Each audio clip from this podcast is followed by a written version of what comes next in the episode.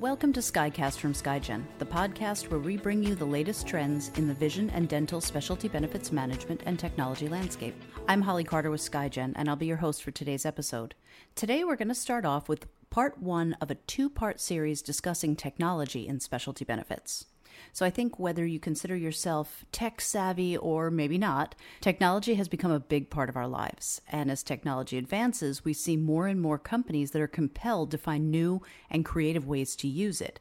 We've even seen certain old school habits like writing checks become completely obsolete. Well, these changes are happening in healthcare equally. So, now as a foundation for today's podcast, we're going to listen in on some recorded highlights from a panel discussion that was titled The Future of the Provider's Digital Journey, recorded at Skygen's annual summit. This panel discussion was moderated by Kyle Koltz, Skygen's Chief Operations Officer, and features four industry experts. The first one, Jeff Meyerhofer, Group Head of Commercial Payments at Optum. Next, Teresa Duncan, President of Odyssey Management Incorporated. Heather McDermott, Product Manager 2 of Specialty Benefits at Principal, and Ankit Khandelwal, Engagement Director at Overjet.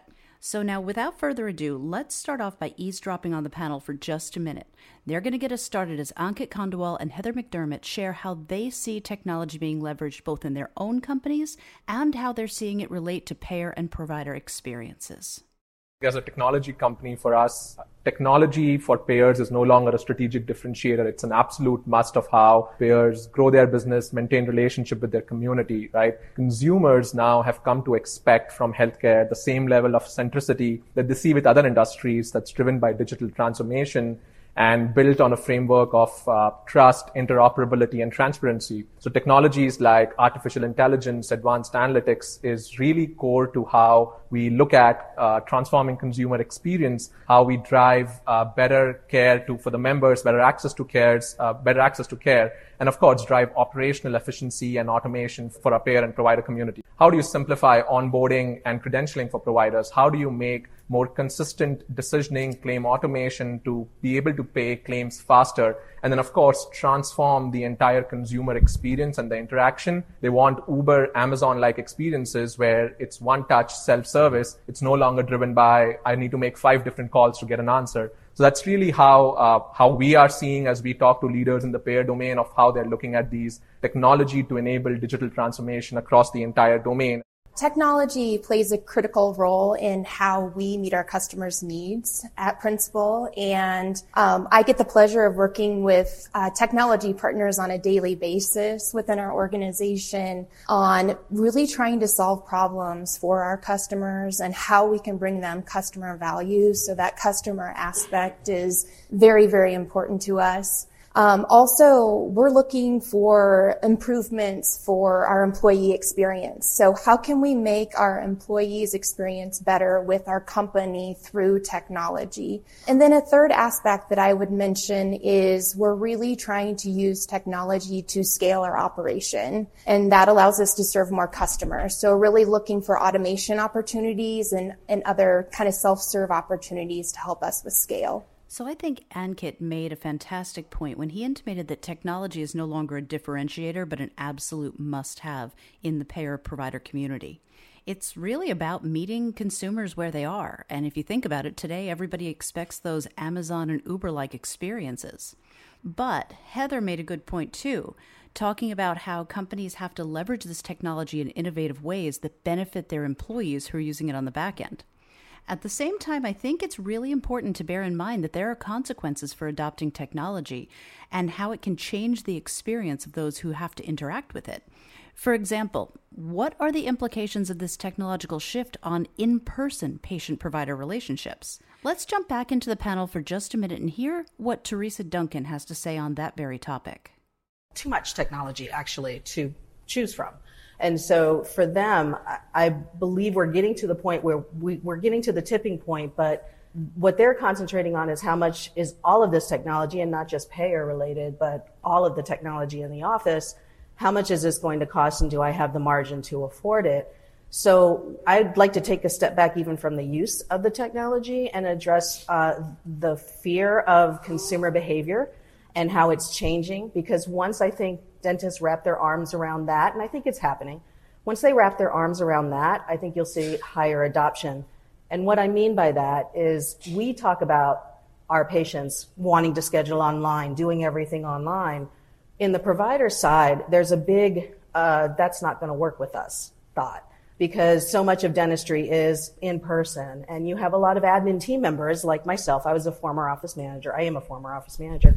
And I want to be able to wow the patient when they're in front of me. You know, I'm good at that. I was really good with patients. But when you take that away from me and now they're all scheduling online, getting confirmations online, all of that, that makes me feel like, well, it's very impersonal. So the providers are feeling this kind of pullback of that provider patient relationship, and I'm not sure if they like it very much. So there's a little bit of fear with the technology uh, that's coming at them hard and fast. Teresa certainly has given us a lot to think about. It does seem like every time you turn around, a new technology or innovation is popping up, and it makes it a little overwhelming how to choose.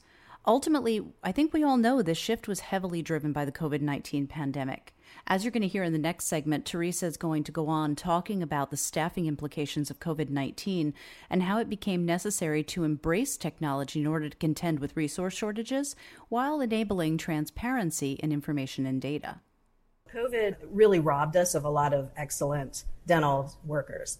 We lost a lot of institutional knowledge throughout all of these offices because so many just left. And what replaced them, or somewhat replaced them, are new eager workers, but who are completely untrained in anything dental, much less dental insurance. And so trying to retrain these employees is really tough. You guys see it. You have, I believe, this this feeling in offices that they need to investigate everything about a patient's plan so that nothing can take them by surprise. And so you're, you're seeing it now with them calling because they want a full rundown of benefits on a patient, even though they're coming in just for a cleaning and evaluation, right? So you're seeing these demands on your customer service calling on hold to ask about non-covered services and can I do this and can I do that? And they don't want to be on hold either, but they feel like they have to have this information or they're not going to provide a good experience for the patient. Or even worse, they're going to get embarrassed by having the wrong information mm-hmm. and getting an EOB that's wrong.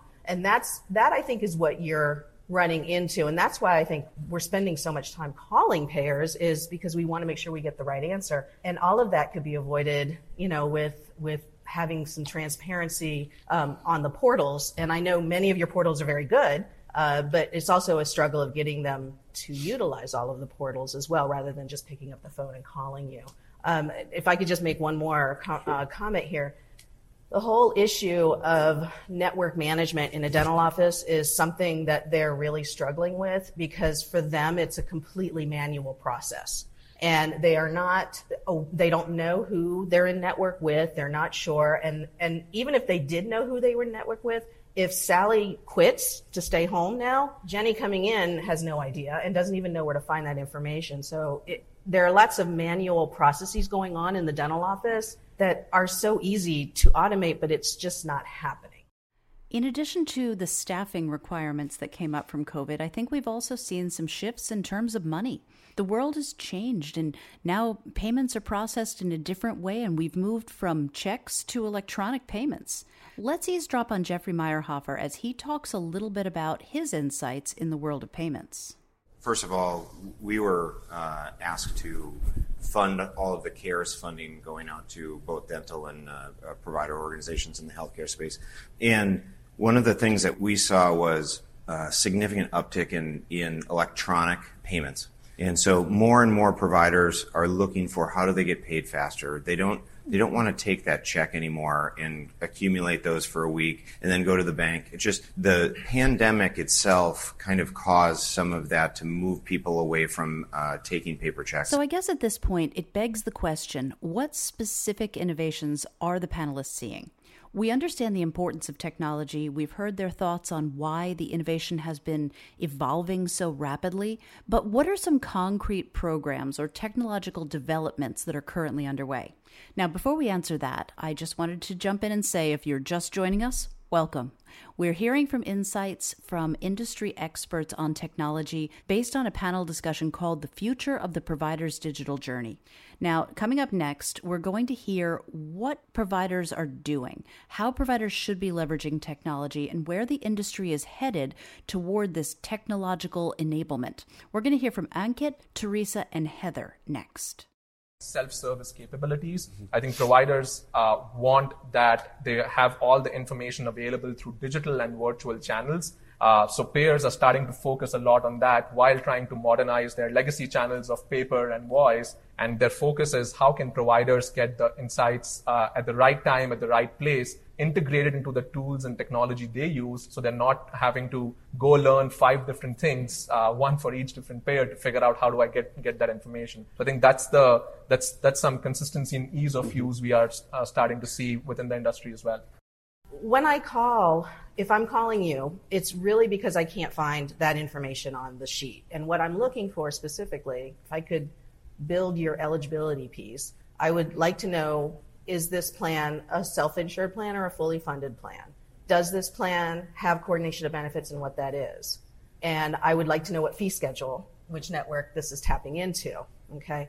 So I really, I need those. And the reason why I need those is the non-covered services rule. I'm sure you all are hearing it. It's, it's just a mess out there. So if it was very clear on your portal, this is a self-funded plan, your state law doesn't apply, this is an uncovered service, meaning you can bill it. And I mean, just if it was right there in front of them, they wouldn't call you and they wouldn't be asking you um, all these questions. And I think the, the next piece I, w- I would ask for is let's really utilize the 835 more. And instead of sending in a, an 835 for a crown crown buildup, I now have to send you an x-ray along with that to, to justify it, right? I don't even want to do that. What I want to do is send you the 835 and you tell me how much it would be were I to document it to the extent you need it later. I don't need to have it approved. I just would like to know how much it's going to cost. Mm-hmm. And if we could just send that to you all and have it returned, I think you'd get a lot of happy offices mm-hmm. because they would know exactly what fee schedule is attached and all of, and there would be more clarity. And we need the clarity. We recently implemented, well, it's been in place for a few years now and we're working on expanding it, but an online PPO application to join our network. And so we're seeing a lot of success with that because there isn't as much back and forth regarding missing information and credentialing information that is needed. And we've really worked to decrease the amount of time that it takes to onboard providers into our network. So really good success there. And then also who's heard of with just within the industry, kind of the concept of real time estimates or real time treatment planning, right? Um, and so I think that's really intriguing right now within the industry. Basically offices could be delivered in some form, uh, the fees that are going to be applied, plan provisions that will be applied, how much the insurance will pay, um, how much the patient liability might be. So I think that's an area where there's a little bit more buzz within the industry on that. And so there's likely some carriers that are looking to potentially solution with something like that. Wow, from self service portals to real time estimates, there certainly are a lot of interesting developments to take in there. At the end of the day, there is, however, an underlying theme of establishing trust and transparency between payers and providers to better service the patients and optimize processes. And I think this can only occur through collaboration and Ankit's in agreement with me. Let's eavesdrop on him giving some closing statements on his thoughts about collaboration. There is more to gain in uh, collaborating together than there is by gaming the process, right? From at least our perspective, right, as we see uh, technologies like artificial intelligence that we use is helping drive a lot of transparency between payers and providers. It's helping uh, providers understand what do payers expect in terms of how their claims will be processed, what's medically necessary, quantifying that data, which to date is very subjective. So removing that subjectivity from the process by leveraging AI and moving towards a quantified, consistent, transparent method has definitely uh, re- has helped both the sides realize there's a lot more to collaborate on. Well, everyone, thank you so much for joining us today. I certainly hope you've gotten some great value out of today's podcast. This brings us to the end of the podcast. Don't forget to check us out for part two, as this is a part two series as we delve into AI. This podcast was brought to you by SkyGen with coverage from Transform 2022, transforming dental, vision, specialty, business, technology experiences, care, health, and so much more. SkyGen is a leader in dental and vision specialty benefits management and administration. For more information about SkyGen, please visit us at www.skygenusa.com.